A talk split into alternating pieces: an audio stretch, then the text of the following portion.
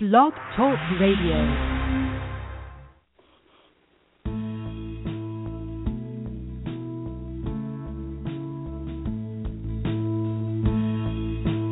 Good morning, and thank you for joining us for Three Women, Three Ways. We're the show that kind of tackles some uh, difficult topics. So we talk about things like domestic violence, and we talk about some of the issues in the world, and quite frankly, we also talk about whatever else tickles my fancy. I'm Heather Stark, and I'm your host. And uh, this is we are are now looking entering our fourth year of doing this show, and so it's been fun. It's been exciting, and I've had the opportunity to meet such wonderful people and such interesting people during this show. Uh, and one of them, I have a feeling I've just met. Um, Sharon, um, I, I should have checked with you on the pronunciation of your name. Is it Maillous? It's Maillous.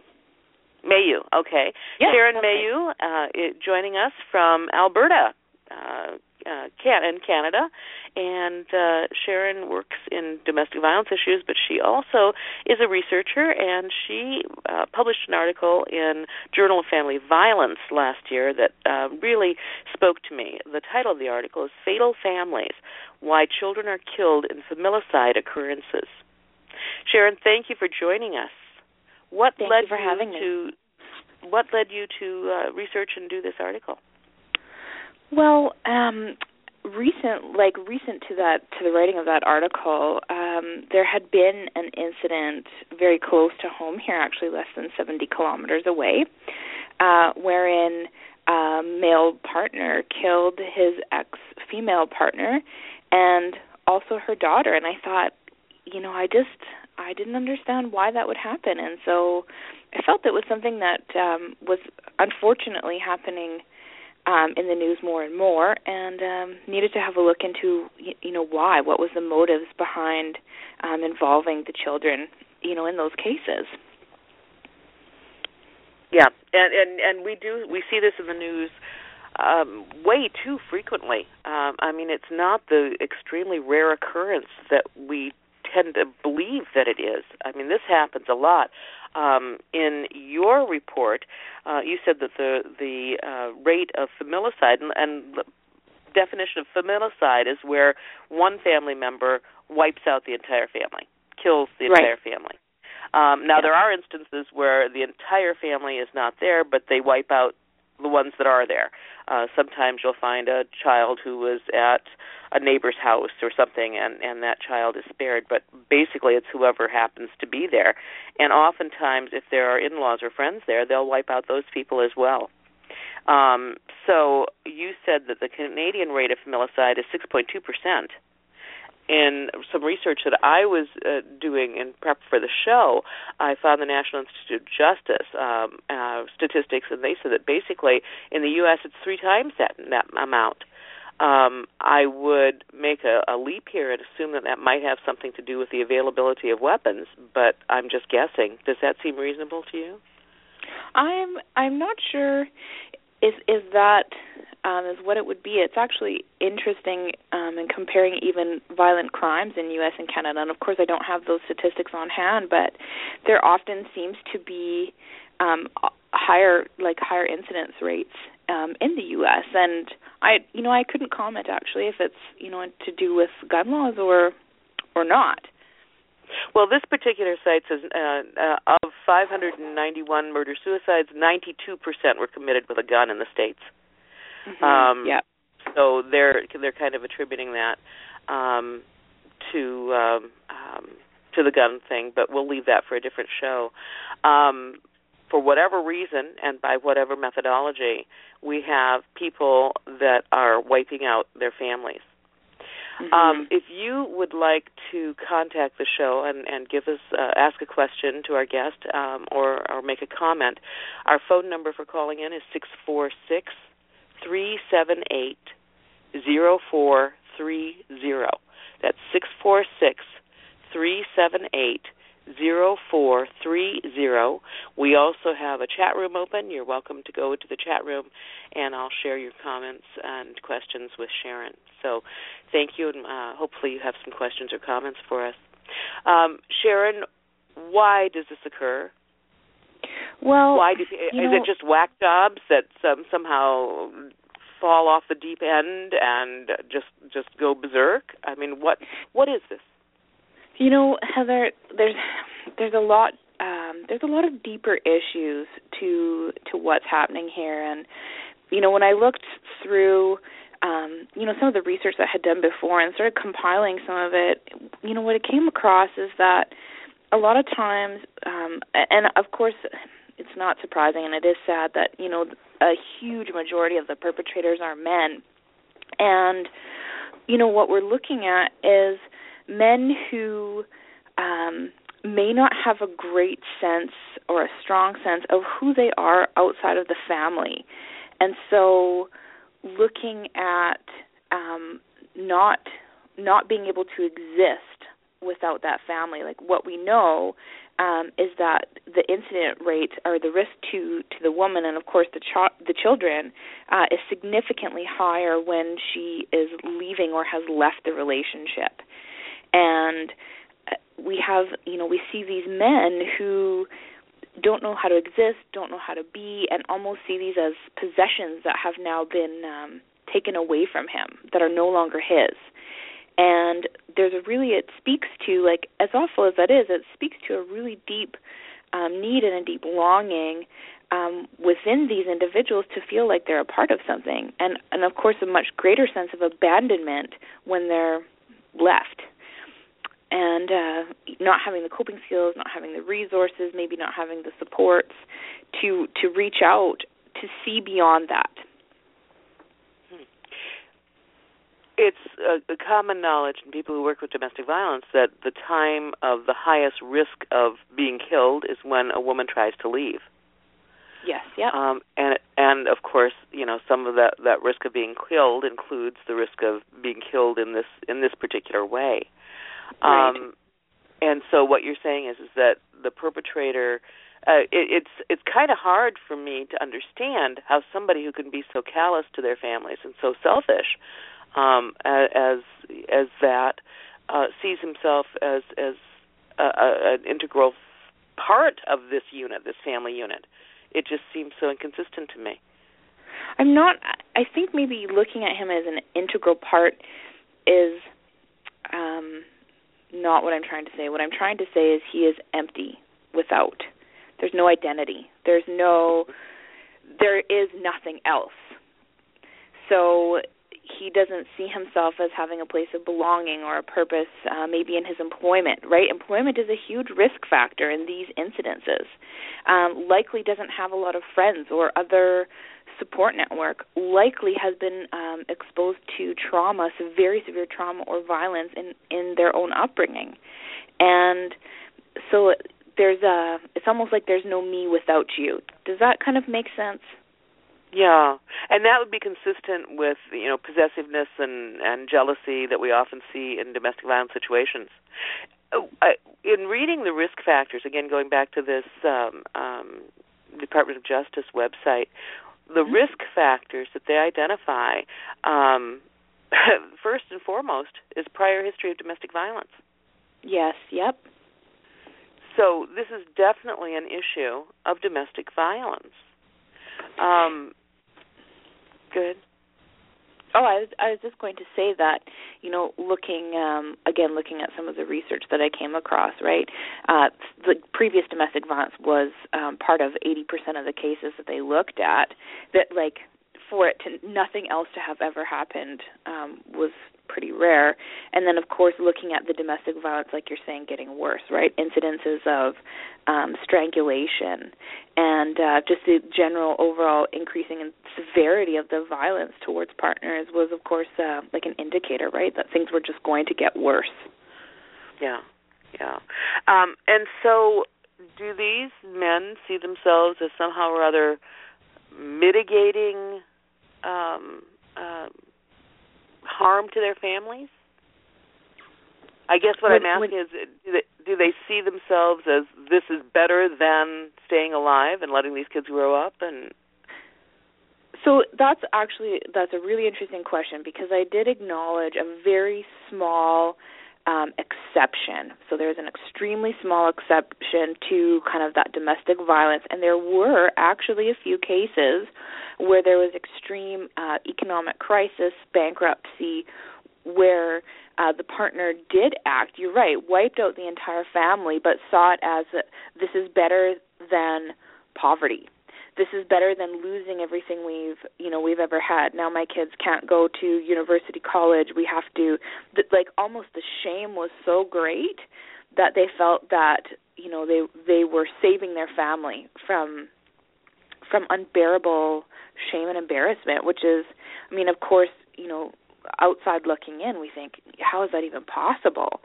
um, but there was a very small pocket of cases where you're right, it was seen as the person, you know, protecting or saving their family um, with this idea that if I wipe us all out, we we still all be together. My children uh, are never exposed to, you know, this devastation that has happened. They'll never know, and you know, generally the method there was uh, not mm, I mean, still violent, but not nearly to that same kind of degree that we would see in in uh, the, domestic violence cases. But yeah, there was a there was a few where that was um, where that occurred. Hmm does when you're mentioning that and you said that we'll still be together you know obviously that brings in some religious factors because of course not all not everyone believes that there's an afterlife where people will be together. Is there any kind of commonality when it comes to uh faith or um religion in any of these situations that you found? You know heather i wish that i could comment to that but the research like the research that i came across is so so limited. Um, and for a couple of reasons, right? When you look at familicide, when you're saying wiping out the entire family, who is there left to talk to, right? How how do you actually do yeah, good true. research on these cases because you you can't actually get into the inner the inner workings. And I did come across a study where um, the researcher had had one um, male perpetrator who I believe he tried to commit suicide and um, survived and was in, uh, incarcerated, who had agreed and then withdrew, said that he re- would refuse the interview. And of course, he wants to go knocking on the doors of surviving family members, right, extended family, and say, sure. you know, hey, I have these questions. And so the research is so extremely limited in terms of what, you know, what was kind of going on in those moments before, or days before, or what what makes this that kind of over the top um, so far and beyond what we can even comprehend, right? Yeah, yeah, exactly. Um, that's interesting. How, uh, you know, I mean, we're we're talking about murder suicide here, but mm-hmm. oftentimes I've read in the paper where the the perpetrator uh, fails in his attempt at suicide. Is that frequent? Did you find, or you don't know? I came across a couple where that happened. Um, I you know I hate to say this, but unfortunately, the couple that I came across were actually re- revenge. Um, and so, partner or ex-partner, you know, however that might have happened, um, did kill mom, did kill the children, and it was an act of revenge on her. You don't want to be mm-hmm. with me. Nobody can have you. Interestingly, what did come up in the research was that um, the partner actually saw all the children, regardless if they were biological children or not biological children, um, as moms. So uh. it's almost interesting. It's a contradiction, actually, to what I had said earlier, because um, in these cases where it was um, an act of revenge, had seen it as you hurt me, now I'm going to hurt you in the worst way. You've taken everything from me, so I will take everything from you. And yeah, Go ahead. Yeah, I would have thought, you know, reading start before I started reading your your research, I would have thought that would have been the primary scenario. Yeah, yeah. I I really would have. Um because uh, I've seen that, you know, I mean people do that perpetrators do that to a lesser extent when they go for custody.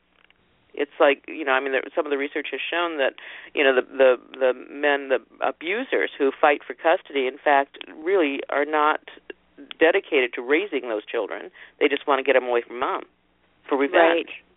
Yeah. And um I, I don't know how the courts are up there, but down here most a lot of our family courts are very happily enabling them to do that. Um and uh so I would have thought that it was a, a power play you know more so uh, uh, than the um oh the scenario that we started talking about initially of you know uh, this this unit is uh, you know I'm I'm without this unit I'm nothing and so therefore you know I mean what we were talking about before um but you're saying that it's only a a small uh factor this revenge is only a small factor yeah and in the overall cases I would say that it's I mean it's certainly a significant piece and usually it's the most um I would say garners the most attention because it's usually the least. Mm, uh, I don't even know how to word it. Maybe merciful. It's usually the the nastiest of them all, right? Yes. It's the one that yeah. get gets a lot of media attention. Um, you know, t- tons of our research around domestic violence is done with kind of these extreme cases, right? Because of course these are the things that we want to prevent from ever happening. Um, yeah, and so there's sometimes the pieces that are missed, right? Which is more that um that piece that I started off saying earlier about these men who are are not having their own identities, don't don't really know. It's almost like their family's been the saving grace, right? They have seen their families as um I could become something. I felt like something of value when I was a part of this, and like I had said, now without this, I am nothing. So that kind of is a totally different scenario from what we usually think of as the power and control associated with domestic violence. Right. And yet, statistically, most of these people um, uh, commit this act a- after a history of domestic violence. Interesting. Yeah. Well, I mean, if you look at if we look at risk factors, right? If we look at um, employment problems, relationship issues, mental health issues, um, addictions issues, and addictions issues are often they're not something that just develop of their own accord, right? Usually, addictions issues are a response to some sort of traumatic event or some sort of uh, an absence of something, if you will, right? Right. And so, all of these, for the most part, these risk factors speak to, um, like an injured person, an emotionally, a seriously emotionally injured person, as opposed to somebody who is um, acting hatefully. Hmm. Do uh, and I realize I'm asking you questions that may not have have crossed your radar when you were doing your your uh, research, um, mm-hmm. because you were reliant on what other uh, you you did a review existing of the research. existing literature uh, to kind of pull it all together, which means that you know you didn't go out and collect fresh data. You didn't go out and do surveys and all of that stuff of people uh, to whom this had, had occurred. Um, instead, you you gathered all of the literature where people did that, and then you tried to, to knit it together and cull it for what you could find from it. So right. I may be asking you questions that you can't answer, but um, when you were looking at this data, did you um, were were you able to put together whether there were histories of of uh, substance abuse, whether there was um, um, a prior history of any kind of mental health or substance abuse? I believe actually that there was um, a study conducted where they did find, um, again, recalling that in these studies, pretty much everybody is deceased, right? So how do you really know? I know it's tough. it's so challenging. But in the few cases that they were able to find, um, there were partners who were diagnosed as narcissistic. Um, but these are those who did not commit suicide or did not commit suicide immediately following kind of that wiping out of the family. So I would uh, say that probably the, was so so were there was there a percentage of those people who were unsuccessful in an attempt at suicide, or were those uh, people who just didn't bother to try suicide? That's kind of the latter, right? The people who didn't bother to commit suicide. What they did find, looking at you know what they could gather, is anxiety and depression, as well as um, borderline personality disorder, were of those that they could identify mental health um, you know records or diagnoses with. Um, those were what they saw as, as common factors. Wow. Yeah. So complex. You know, like so many of these issues, we tend to see, we, we say familicide, you know, um, uh, the statistics I was looking at, 82% of them in the States um, have a history of domestic violence. So we think, okay, domestic violence, you know, power and control, and, you know, so the whole picture I have of perpetrators who uh, commit familicide um, is is kind of different from what you're describing for me. At least a portion of what you're describing is different from that. Um, well, so that's. I guess Heather, like in this way, right? This this literature review that I put together is looking at the the far extremities of the worst, right? Where things have really so seriously broken down. We're not looking at sort of middle of the road, but if we can look at okay, you know, 80 percent of these cases, or I think you said 82% in the states, had previous incidences of domestic violence. So if we can backtrack a little bit and look at risk factors for domestic violence, what do we what do we see, right? What do we see as as risk factors? Um, and we're looking at risk factors as being like a you know um, substance abuse, employment problems, um, witnessing family violence uh, as a child, traumatic incidents, mental health. Like we're actually looking at really human problems. Yeah. Why the children though? That's uh, you know, I mean, I, I I guess it sounds really crass of me to say, okay, you hate your spouse or you want to control your spouse, blah blah blah, but your children. I mean, right.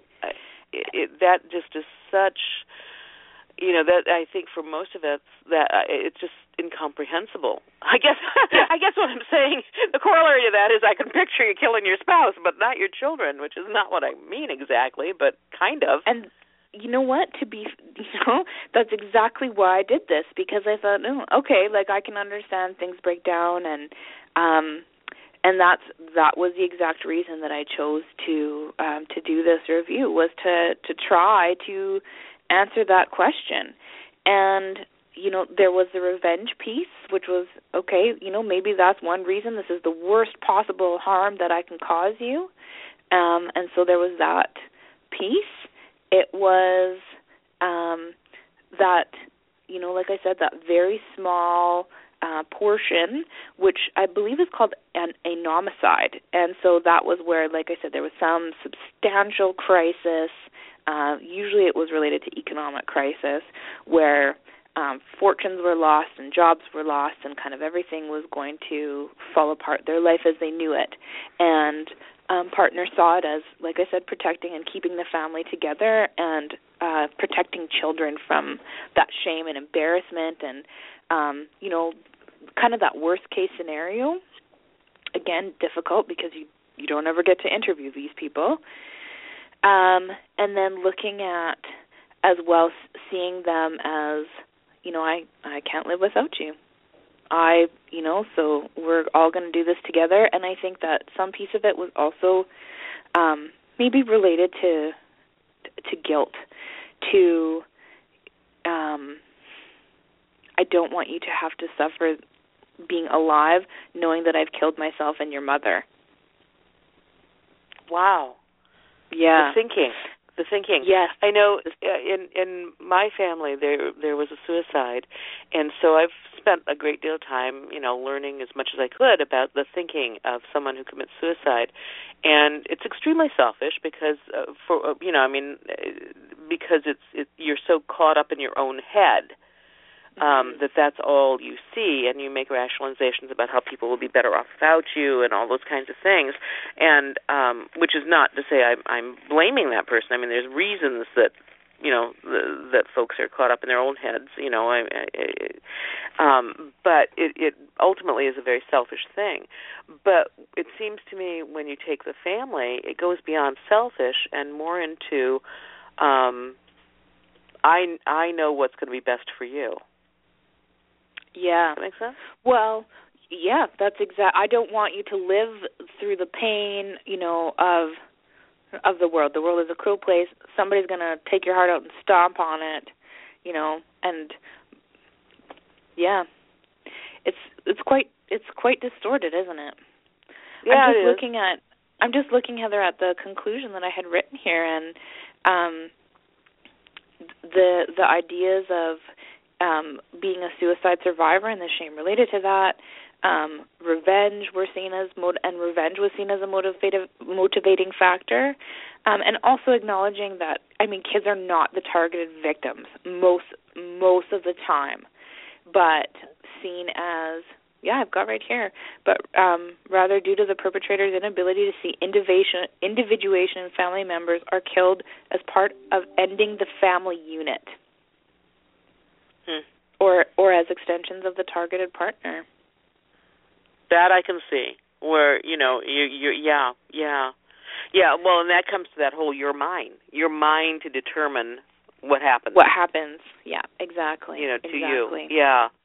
Wow.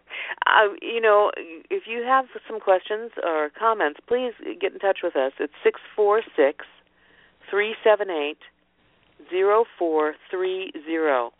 Six four six three seven eight zero four three zero. I do have a question in the chat room. Um, are, is it always men who do this? No, there was a few circumstances where it was women.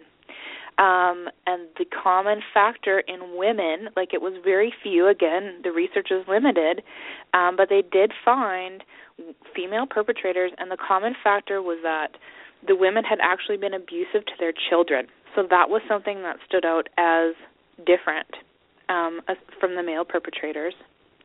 Male perpetrators more like were more likely, like uh, obviously, a lot more likely to have been abusive towards their partner whereas mm-hmm. female perpetrators were likely to have been abusive towards their children and probably their partner as well.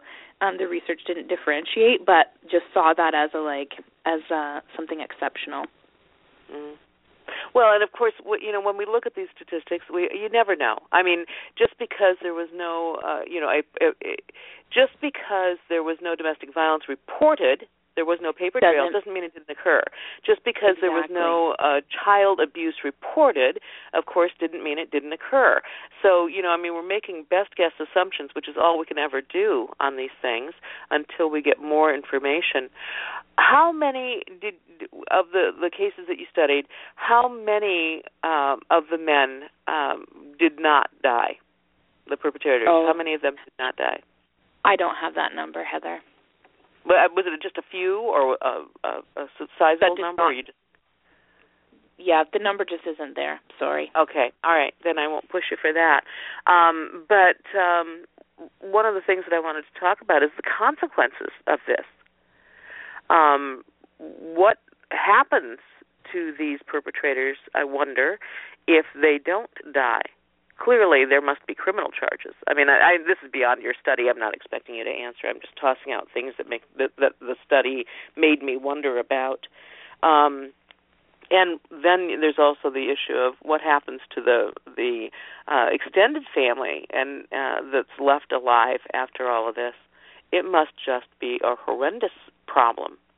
Yes. Did you encounter any kind of information on the, along those lines? I didn't, but it was something I wrote into, you know, discussing like what what can we do with this, right? How does knowing these things um I guess have any usefulness? And um you know, um working in the field of counseling, it was certainly something that I thought, you know, the answers aren't there. And how do you give those to extent surviving family members, right? Those extended family members, and say, oh, you know, this is our best guess. There's not a lot of research there, but at least being able to put it um, put it together, maybe there's something, some kind of reasoning that can be given to those who are, you know, dealing with the horrendous grief and loss um, associated with that. Yeah, it but, must just be amazing yeah, well, and I mean, and the the shame, right? Uh, we know that that's such a contributing factor in domestic violence, and it has it has a huge ripple effect. Um, you know, sh- shame. People don't want to talk about it. Whether you know they're they're victims or perpetrators, there's shame there.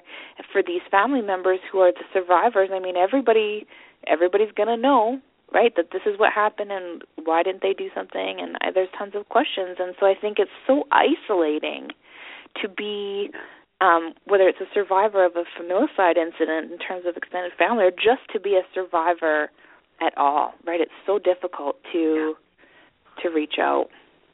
It is. Well, and and regardless of of what life experience you have gone through to survive, um, people who haven't experienced that, I, I, we we tend to be unintentionally cruel, I think, to our, our fellow human beings. You know, we tend to see everything through our own lenses, and if we have never experienced domestic violence, we really don't get it. And so we do the whole, you know, oh, just buck up and just forget it, just let it go, and you know, and all those kinds of things. Um, same thing with with suicides. You know, I mean, uh, you know, I, I've experienced this too, where people, you know, just casually say, oh, I'd just kill myself if I have to do that, and then they look at me and realize that, you know um, you know, I, I am actually familiar with suicide, and then they go through the whole, oh, I'm so sorry, I'm so sorry, I'm so sorry. You know, uh, what we and and to me, it's just like I know they don't mean that. I mean that it doesn't strike me as you know hurtful when people say things like that. Um, right. But we always look at our own lens, you know, through our own lenses.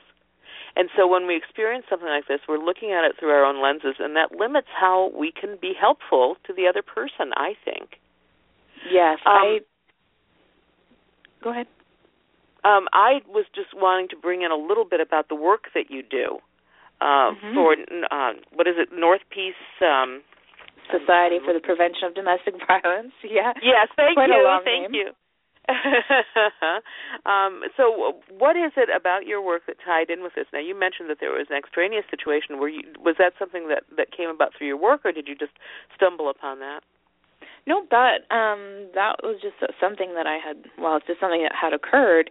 And I was actually working in a research course um kind of right around the time that that happened and thinking, you know, what what would I like to work on? You know, what's an area that I feel um would be useful and interesting and and uh, tied well also into my work. And so that was something that came up for me. But my my work here um is I work with men and women whose lives have been impacted by domestic violence, and so um, I don't differentiate when I work with individuals between victim and perpetrator. And so people that come through our doors um, could could be either or. It could be a couple that's in real trouble, and this has kind of been their um, their unfortunate method of uh, dealing with or encountering conflict, I'll say, because they're not dealing with it.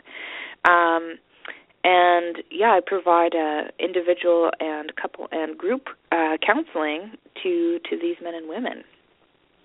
Hmm. Yeah. So, but you don't do couples counseling. I do. With, yep, I do. With I do with, do some with domestic counseling. violence perpetrators and their and their victim. Not with severe cases, not with high risk cases. No, generally, uh, you know, at that point doing the couples work, it would be um, verbal violence. It hasn't escalated to that degree. A lot of um, name calling, psychological destruction, but not where there's physical or or sexual threat of violence. Hmm. Yeah. Um, uh, you have my admiration working with perpetrators. I don't think that's anything I could ever actually do. Um, um, I, that that is, um, I think, a, a really specialized skill to be able to set yourself back from that um, and actually do productive work with them. That's just my personal feeling. Um, mm-hmm. And how did you prepare for the, this work? Uh, would I'm not sure what you're getting at, Heather. Not sure your what your background, education, work experience. You know, I mean, what what led you to this? Oh, work? okay, okay. Well, um, I've worked in a I worked in well, I get up every morning. I brush my teeth. I, you know. Right. I'm not sure what you're asking me here. Um, uh, when I moved to Peace River, I actually did some family support work, and uh, you know, got to know some of the families in our area, and just um, got to, I guess, have an inside look at some of the struggles people were having, and then I did some child protection work, and this really seemed to be kind of an ongoing um, theme, and some individuals in our community really realized that there are a lot of services um, and supports for victims, and that was actually something I um, wanted to speak to when I was talking about the shame piece. Is that there's often a number of supports uh, for victims, right? We have programs, we have you know um, all kinds of books and um, support services, but the message really becomes, or it can become, you need to change. And what we often offer for um, perpetrators is jail. And so, really, you know, who are we putting the onus on, right? Who are we saying is the problem? Um, yeah. When it's saying, you know, we've got this for you, and we've got this for you, and we've got this for you, and a lot of times it just feels like um, we're telling we're telling the victim, you're the one who needs to change. There's something wrong with you, um, as opposed to working more with offenders. And so what happened in our community is that people came together and acknowledged, you know, we have all of these programs, but there really seems to be a gap in service, especially when it comes to prevention. So maybe there was an incident where things got out of hand, um, threats were made, or objects were broken, or you know, it wasn't um, the severity wasn't there, uh, maybe for jail time, and or if there was jail time there was nothing else. There was no follow up you know fines were issued or jail time and that was kind of it. And so they came together and they applied for some grant funding and developed a society and um a year down the road then I was hired. I was hired to be the executive director and also the therapist here. And um so that's that's what we do and we've continued to sort of develop and change and grow as we have gone along and gotten to know um, you know, really what is happening for people and what what makes a difference in a positive way, and also, you know, what are the risk factors that people experience. And so, I guess in a way, I'm doing my own research, you know, live and in person, um, but haven't compiled it into any any um, kind of publishable data at this point. But yeah. it's been uh, it's been very eye opening. It's been very eye opening for me. I I would imagine it is.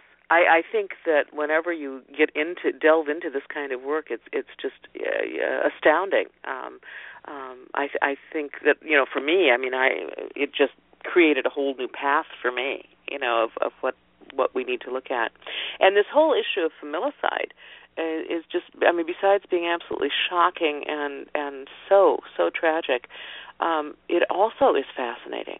It's fascinating mm-hmm. how um, the mind of the perpetrator can can justify um, these kinds of actions.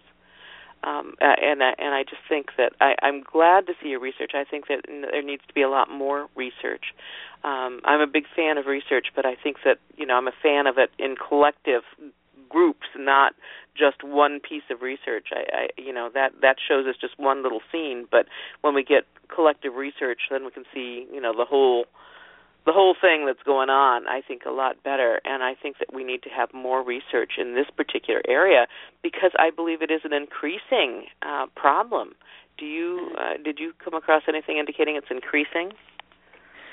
Um, our statistics here indicate that it is increasing. Um, obviously, seeing more in the news, um, you know, on an ongoing basis is really sad. And then, of course, you know, with Alberta's current recession, um, unfortunately, that just increases the likelihood that there will be even more. Mm-hmm. Um, yeah, but what you know, where I really see a gap in research is what what made a difference.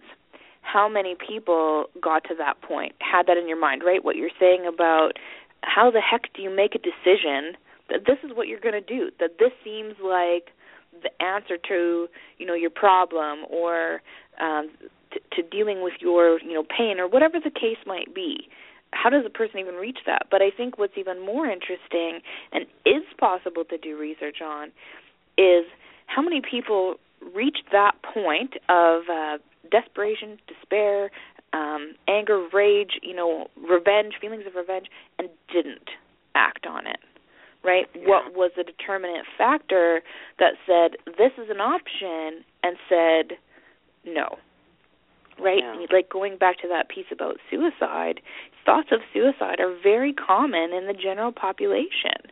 But for whatever reason, I mean, there are those who take their lives and there are those who don't. And what happens um, I mean, thankfully, there's you know pretty good research around that. But what happens that stops people? Where's that? Um, where's the fork in the road, right? And how do we right how do we make the you know the other way or how do we reinforce that like you don't have to do this it doesn't yeah. ever have to come to this and so yeah I, I just i you know wish that well i have a million research wishes Um, but I wish that that was something that you know could be looked further into. Is in that moment how you know of those who chose not to, what made you choose to do something different? You know, to drop the gun and walk out of the house, or to not show up at her place. I mean, how many people sat outside, right? And then said, This isn't what I want to do. Again, I mean, there's a million difficulties in that. Who's going to identify and raise their hand and say, "Pick me, I'm ready for an interview"? That was me. But exactly. right? Yeah, me, me. I was that wacko. Yeah. Right. but I mean, there is there is an opportunity there, right? To to maybe you probably wouldn't be overwhelmed with people, um, you know, wanting to participate in that research. But I think that there would be a few, especially people for whatever reason were able to turn it around. Well, and I think that you know those that's what we need to look at more. I think in our research, we we are so keyed into looking at what happened and why, instead of yeah. looking at why it didn't happen. Um, yeah. So you know, and, and for obvious reasons, you know that you've you've talked about as as far as the difficulties. When we come to familicide, you and I were talking a little earlier about methodology. Um, mm-hmm. Most of the uh, familicides that occur in the states are perpetrated by a gun. Same thing in Canada. Yeah, I believe so. Yeah. And I'm not sure. Like you had brought up, um, you know, gun legislation earlier. That might be a contributing factor, but it, it is also like it's the quickest, it's it's the quickest and most effective weapon. Yeah. Right in these cases, and so that may also um, be a contributing factor to that. Yeah exactly. So, um, you know, I mean, if there's a will, there's a way, no matter what. Uh, I think, um, but there's no no question that gun accessibility might make it a little easier or a little bit more happen more readily. I don't know. I, I you know, that's well, a whole different discussion. It is. It is though. When you look at general domestic violence, when you're doing an, a, a risk assessment, um, access to weapons, access to firearms, is a contributing risk factor um, for things to get worse, right? For death threats, um, attempted murders, like it is a risk factor. Mhm. Yeah, absolutely. Absolutely. Yep. Um, but you know, um, when you mentioned the assessment, um, you know, the old danger assessment um, uh, uh, document that that was developed in the 80s, uh, we're mm-hmm. still using that. Um, you know, that's still being used. And for those of you who aren't familiar with the danger assessment, um, it's simple questions like um, Has the physical violence increased in frequency over the past year? Has the violence increased in severity over the past year? And uh, has a weapon or a threat of a weapon been used? Choking. Is there a gun in the house? Has he ever forced you to have sex when he didn't wish to?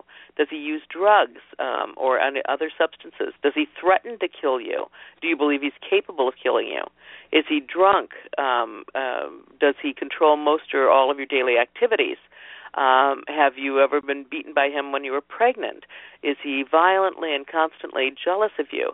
Uh, have you ever threatened to commit, have you ever threatened or tried to commit suicide? Has he ever threatened or tried to commit suicide? Is he violent toward your children? Is he violent outside of your home? And those are the questions for um, um, assessment of the likelihood of uh, somebody actually carrying out and and killing either one or more uh, members of of his family, and we still use that even though it's twenty some years old. It is twenty some. No, I guess it's thirty some years old now, isn't it? Yeah, are you aware of any factors any, are the same? Yeah. Are you aware of any more recent assessment tool? Um, there there are numerous um, assessment tools, but I think that one is kind of the the same old, right? There's a spousal assault risk assessment tool developed by Randall Kropp. Um, here, our RCMP use what's called the fever assessment, and um, that's just a quick kind of you know pocket guide that they can go through when they're responding to a call. Um, I know that there's like there's a number that are out there. I don't know. I do know that that one is specifically developed. The danger assessment is specifically developed um, to assess risk of homicide, and I don't know if there are others out there that focus as specifically on that rather than um, risk of reoffending or risk of violence. Mm-hmm. yeah, yeah. It you know, um, and and I don't think we can have any discussion about uh, domestic violence or, or even at the peripheries without talking about uh, the role of shelters. Um, right shelters, you know, we tend to think of them as rather benign places where women can go and get away from an abuser. But the fact is, shelters can be really dangerous places. I mean, you, know, if you've got a whack job like this who happens to find out where his potential victim is, I mean, it can be a dangerous place. Better than nothing. I mean, it's uh, it's the best thing we've got going right now. Uh, but I know a lot of of um, agencies that that deal in the protection of domestic violence victims are have for years explored other options. You know, uh, um, coupons for hotels and you know other kinds of living arrangements. Um, but had, did you see any of these situations where, when we're talking about familicide, we tend to think that it's done at home, but in fact, it doesn't have to be, does it? No, I certainly don't think it does. I didn't come across um, any cases that were covered in the research, but I am aware that there have been a few. Um, and I know that, you know, even having a shelter here in our community, there's been concerns about um partners, you know, showing up at the shelter, sitting outside in in vehicles, right, watching kind of the goings on and thankfully um, you know, shelter staff are well trained and shelters are built to be uh places of of safety, right? There's you know the cameras and security and and whatnot. But I mean, you're right. There are there are other ways. But then if you put a woman in a hotel, um, who's to say that if he shows up, anybody's going to know? That, right? Exactly. If he if he's still able to find her, does I mean, is the person in the room next door going to call? You know, call the police, call the front desk, right? And so, I mean, there's uh like safety is a huge huge issue and there just doesn't seem to be any one answer well, that's it. I, I mean, there are there is no one answer to most of these social problems, and yet we keep constantly struggling away trying to find that answer. You know? Yeah. Yeah. the one. You know? yes. And and and we come up with it, what whatever it is, whether it's global warming or whatever. I mean, we try to find the answer, and in fact, it has to be a number of answers. Um, when you are talking about um, uh, the place where things are perpetrated here, where, where familicide can be perpetrated, um, did you also find any peripheral victims? Um, in other words, I, I know in our community several years ago there was a, a neighbor uh, visiting, and the neighbor was killed right along with the family. I've heard of uh, grandparents and extended family members who might have been killed along with the immediate family. How common is that? And is that just an accident of of location, or is there any evidence that that they were intended victims as well? You know, it, uh, both um, you know, there wasn't a lot of incidents again in the research, and the definition by its, you know, by itself limits things, and of course how incidents are um, recorded as well, right? Um, right. In terms of statistics and finding those things out, right? Lots of them are are classified as a homicide versus mm-hmm. um, a familicide. Those kinds of issues and doing research. But I do know recently there was a case um, in Edmonton, I believe, December of last year um, where a woman and her children, and I believe it was extended family members, um, were killed by this perpetrator. And I think that she had been there um, visiting. I believe. I don't want to say that as a as a fact, but I do know that sometimes um, sometimes they're targets and sometimes it's wrong wrong place. Right? Yeah. I think I do, I do think that there are both. Right? Those unintended victims or people who um, surprise, maybe surprise the perpetrator. But uh yeah, I think, you know, kind of when you're in that mindset, it likely doesn't matter. You just do it. And that's that's why that's why actually suicide is such a big risk. Uh such a big risk factor is because if you're willing to take your own life, you never have to live with the consequences of what you've done. That's true. That's true and and that it would be interesting for some it would be interesting for somebody to do research as to what role faith might play in this mm-hmm. whether that would mitigate it. You know, if you believe that you're going to have to answer to a higher power after you do this, are you less likely to do it than if you believe there is no higher power or afterlife or whatever? That would be well. It it and I think you might find the flip side there as well about um, faith beliefs that if there has been issues of infidelity or um, let's say you know crimes of faith or crimes against faith, right? That it um, oh sure yeah I didn't think warrants, of that warrants punishment, right? I would be seen as as righteous um, for punishing you for what you've done. Huh. So I Boy. think you would find both there that it could be risk and it could be protective factor as well. Oh. Have you you did the study last year? Um, are you currently doing any other studies or? Um, I did this. I actually so it was published in 2014, but I actually wrote it in 2011. But publication is a long process. yes.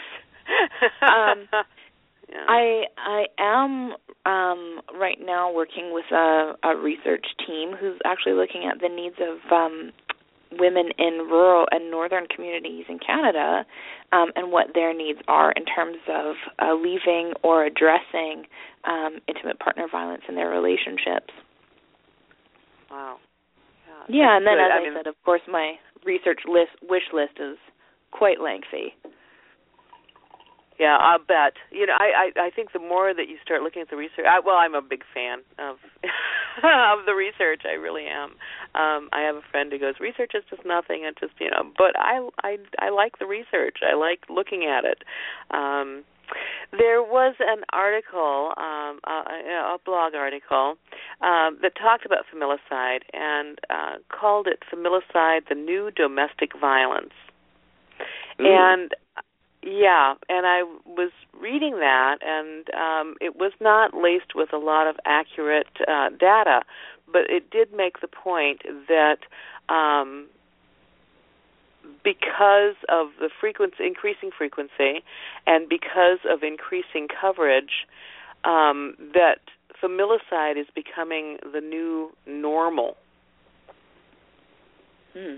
In other words, we're no longer shocked by this and if it happens, we kind of go, oh well, that's because of the economy, or that's because of this, or that's because of that. Do you have any feelings about that?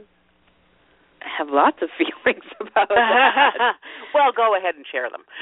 but I certainly hope that that is not.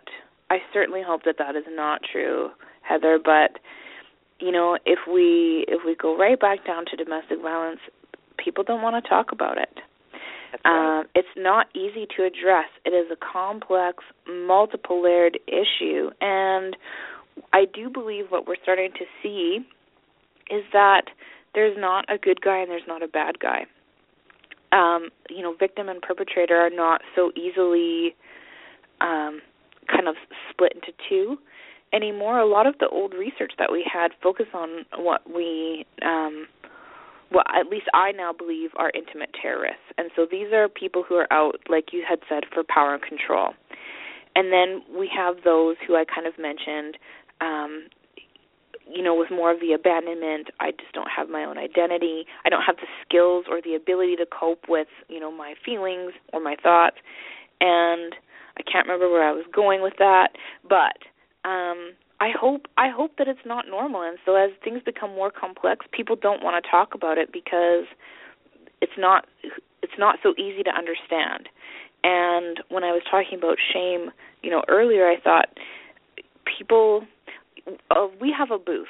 So we set up an information table about our services often at a health fair um or uh, a woman show or something like that, something that seems to make sense to us as a good place to set up and and access the public and be able to answer some questions. And people will walk around our table as though we were selling, you know, the plague in a bottle. Um, people people stay very far away because they think that if they come over and if they ask questions, that others in the community will identify them as being you know being impacted by domestic violence. And i think man like so what? You know even if that were true even if that were true how hard is it then to get help? You know whether you're a man or whether you're a woman or you know whatever the case might be how hard is it to get help then when when there's such a big you know shame factor around it and people don't want to be seen as being a part of it? People don't well, want to even be seen at the table Exactly. I and I've encountered the same thing. I I work with a nonprofit with domestic violence, and I was speaking to a man once who was on the board of a children's charity, and uh, I told him that I worked with this, and he said, "Oh, I used to do some stuff with you know one of the uh, you know nonprofits for domestic violence but i had to i just you know i i i prefer working here with the children because the children are always happy whatever you do for the children they make they're happy and they're smiling and domestic violence is such a downer oh. and I kind of looked at him and I said, "Well, I'm I'm I'm sorry, we can't make it more entertaining for you." I, you know, Jeez. I you know, mean, Heather, I I have to tell you, like, I I love what I do. Like, I am deeply passionate about what I do. But I will tell you, and this is mine and anyone who's listening secret, um, I love working with the men. It is my absolute favorite part of what I do because I get to see amazing amazing conversations um, unfold. I get to see them connect, you know, to one another in ways that they never would, you know, in buddy's shop or, you know, in hockey practice or a change room or whatever. I get them to talk, you know, they talk about their heartaches. They talk about loneliness. They talk about the importance of feeling like they have something to offer their per- their partner. They talk about wanting to be loved and they talk about the difficulties and the frustrations of trying to love somebody. And it's amazing. Like it's so amazing and these are such different conversations than a society the way that we have painted men. And I just um but when I said it's been really eye-opening work for me, that's what I was talking about because you know, I have so I see men's group on Tuesday and I see women's group on Thursday and we write on a flip chart and I never read anything identifying. But even when I flip back, the women have seen the notes from the men's group and they say, I'm so surprised. Like there's more notes on their sheet than there is on ours, you know? Or yeah.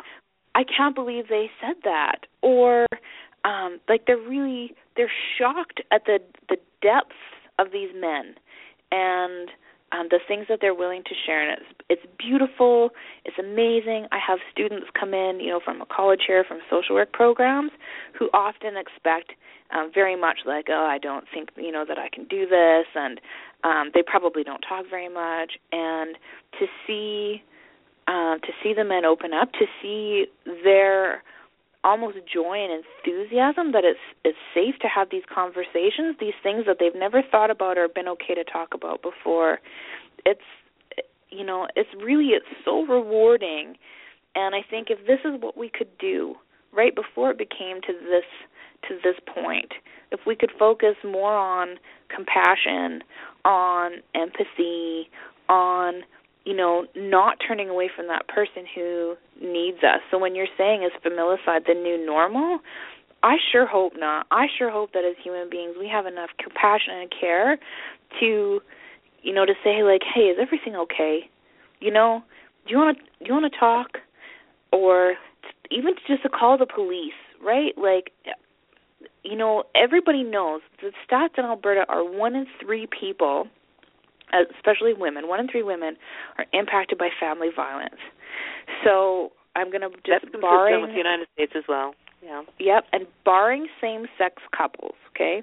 Because I don't have the stats for that, but barring same-sex couples, that means that one in three men in heterosexual couples is also experiencing family violence. And so why why aren't we addressing that, right? Why is jail time the answer or fines in you know in our case around here you know fines. But why aren't we looking at programming f- for both? Healing programs coping programs you know good relationship you, programs. Sharon are your men there voluntarily or have they been court ordered? Um you know what? Half and half. I have guys here who are court ordered. I also do work in the jail. So I, we do a group um in our local correctional center um, but ours are half and half. So we have some that come maybe f- through probation, some that come through ch- child and family services, and some that come of their own accord. And I'm very proud to tell you that many of the self referrals we have come because somebody else came to the program and said you really need to check this out. I have men who repeat the program. Sharon, I'm going to have they, to cut you off. Yep. It sounds like oh, we've got another show going here. Oh, Um, okay. But um, uh, um, what uh, one of the things that I'm looking at is the clock, and I'm going, wow, um, you know, our time has just gone. Uh, what can I tell you? And um, I, I I need to to move on. Um, but I, I also uh, want you to um, know how very, very appreciative I am of your taking your time with us today. I usually end our show with a quote. Um, I don't one today. I, I, it's just too difficult to find something that would encompass what we've talked about. But I appreciate your being with us, Sharon. Thank you, and thank you for listening to Three Women, Three Ways.